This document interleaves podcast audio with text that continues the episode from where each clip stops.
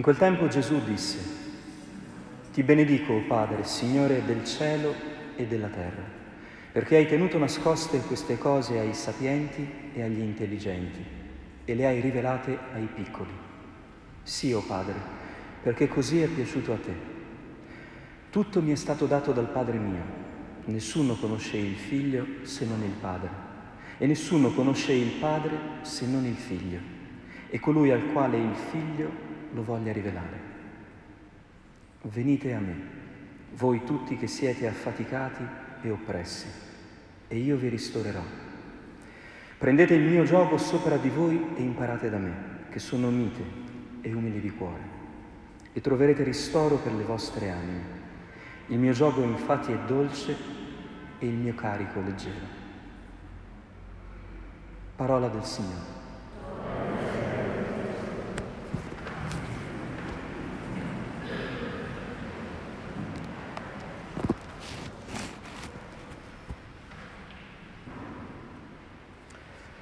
San Francesco d'Assisi, ci sono così tante immagini di lui che il mondo, che la nostra cultura, la storia ha prodotto e che ciascuno di noi si porta con sé. Anche oggi mi, mi chiedevo, tra le tante immagini di Francesco che mi hanno incantato, conquistato e guidato, qual è oggi la più importante, quella che posso condividere con l'assemblea della messa delle 21? Di sicuro tutti pensando a lui immaginiamo una cosa che è sicuramente vera, che se riuscissimo un po' più a scoprire il segreto della sua vita e a viverlo, la nostra esistenza sarebbe un po' più dolce e leggera, come ha promesso Gesù nel Vangelo. Questa è l'immagine, credo, più universale che tutti hanno di Francesco. Un uomo che ha imparato a vivere bene, tanto che tutti lo seguivano, tanto che era circondato da una folla di umanità che gli chiedeva, ma come hai fatto? A trovare la chiave di una vita così povera, così semplice, ma così felice. Seguendo il filo delle letture, forse questa chiave la possiamo almeno accarezzare, provare a toccare. A partire da quello che ci ha detto il libro del Siracide. Eh, prima Roberta mi chiedeva, ma di chi parla la prima lettura? Eh? Di Francesco, non esplicitamente. È un elogio che il Siracide in effetti fa di uomini illustri che ci sono stati nella storia di Israele. La Chiesa lo ha preso e lo ha applicato al, alla figura di Francesco in un modo, direi, geniale, intelligente. Perché di questi uomini illustri che hanno cambiato la storia del mondo, sapete qual è il primo verbo che si riferisce a loro? Riparare. Ecco chi nella sua vita riparò il Tempio. Credo che bisogna iniziare da qui per contemplare Francesco in modo vero, perché facilmente noi scivoliamo verso i frutti no, della vita di Francesco, l'uomo libero, il bohemien, eh, il religioso universale e tentiamo di imitare queste caratteristiche trascurando i passaggi iniziali. Com'è che ha iniziato Francesco a diventare quest'uomo meraviglioso? Capendo che la vita cambia quando noi impariamo a riparare le cose che sembrano compromesse e rotte. Questo è il primo passo di una vita nuova. Aggiustare. Potremmo dire chi è oggi sulle orme di San Francesco? Chi oggi ha raccolto una cartaccia per terra e l'ha messa nel cestino.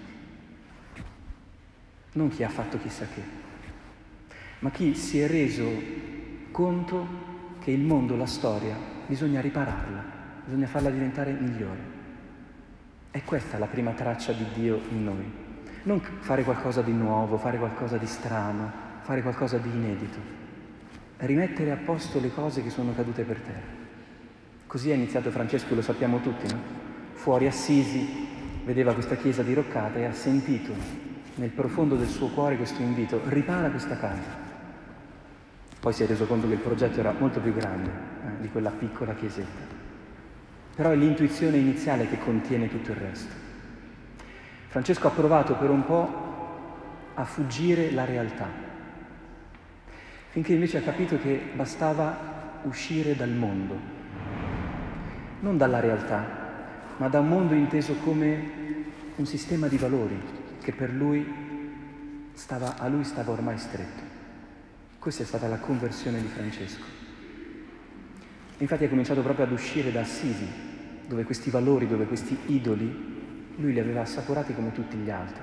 Il divertimento, i soldi, il prestigio, apparire bravi e forti agli occhi degli altri. Ha provato a inseguire mille vanti mondani, finché un giorno avrebbe sottoscritto anche lui queste parole di San Paolo che abbiamo ascoltato nella seconda lettura, Francesco è arrivato a poter dire quanto a me non ci sia altro vanto che nella croce del Signore nostro Gesù Cristo. Francesco ha imparato a vantarsi di qualcosa che meritava di essere un vanto. Ha provato prima a vantarsi eh, delle sue caratteristiche umane, dei traguardi che poteva inseguire, ma erano tutte delusioni, erano tutti idoli. Finché ha incontrato Cristo guardando e contemplando seriamente la croce e leggendo forse nella sua croce i suoi stessi fallimenti, e allora ha avuto questa intuizione del cuore profonda. Ha capito che c'era una cosa di cui si poteva vantare, della croce di Gesù. E guardate che la parola vanto è davvero curiosa. Eh? Sapete che nell'origine vuol dire essere vuoto. Infatti noi diciamo che un vanto è una cosa che tu ti appiccichi, di cui ti appropri, per riempire il vuoto, ma che poi è un'illusione. Nella vita passiamo no, di vanto in vanto e rimaniamo eh, que, quel, quella polvere, quella povertà che sappiamo bene di essere. Eppure no, ci mettiamo sopra tanti vestiti, tanti ruoli, tanti, tante cose che, di cui sembra che ci possiamo vantare. Ma il grande cambiamento avviene quando c'è una cosa di cui veramente possiamo vantarci. E non sono le cose che facciamo o quello che siamo, ma è l'amore che Dio ha per noi, che si è manifestato nella croce. Vantarsi della croce vuol dire aver compreso la felicità di poter gridare a tutti io sono quello che sono e a volte non mi piaccio nemmeno, ma c'è qualcuno a cui piaccio così tanto che ha dato la vita per me e io di questo mi vanterò fino alla morte, perché non me la sono data io questa cosa, mi è capitata, non l'ho conquistata a caro prezzo, è stato un dono, un regalo. Capite Francesco cosa arriva a intuire? Che c'è una cosa per cui potremmo andare tutti domani in televisione dicendo invidiatemi tutti, io mi vanto di questa cosa, Dio mi ama, fino a dare suo figlio per me. Questa cosa ha perforato lentamente e inesorabilmente il cuore di Francesco. Ha tolto tutti gli altri sogni, tutte le altre vanità. Per questo San Paolo subito dopo dice, quanto meno ci sia altro vanto per mezzo del quale il mondo per me è stato crocifisso come io per il mondo. Comprendere l'amore di Dio, l'amore del Padre, significa essere crocifissi al mondo e crocifiggere il mondo. Cioè uno non può vivere allo stesso modo di prima. Questo nella storia di tutti i santi appare molto visibilmente. Perché l'amore di Dio ci chiede di non amare più così tanto altre cose è un'esigenza, è come quando tu trovi la fidanzata, no?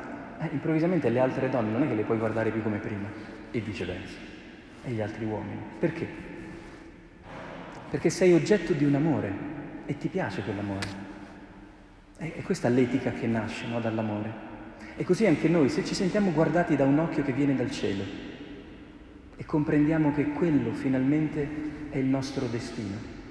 Certo che le cose della terra ci possono ancora piacere, incantare, ma un po' di meno.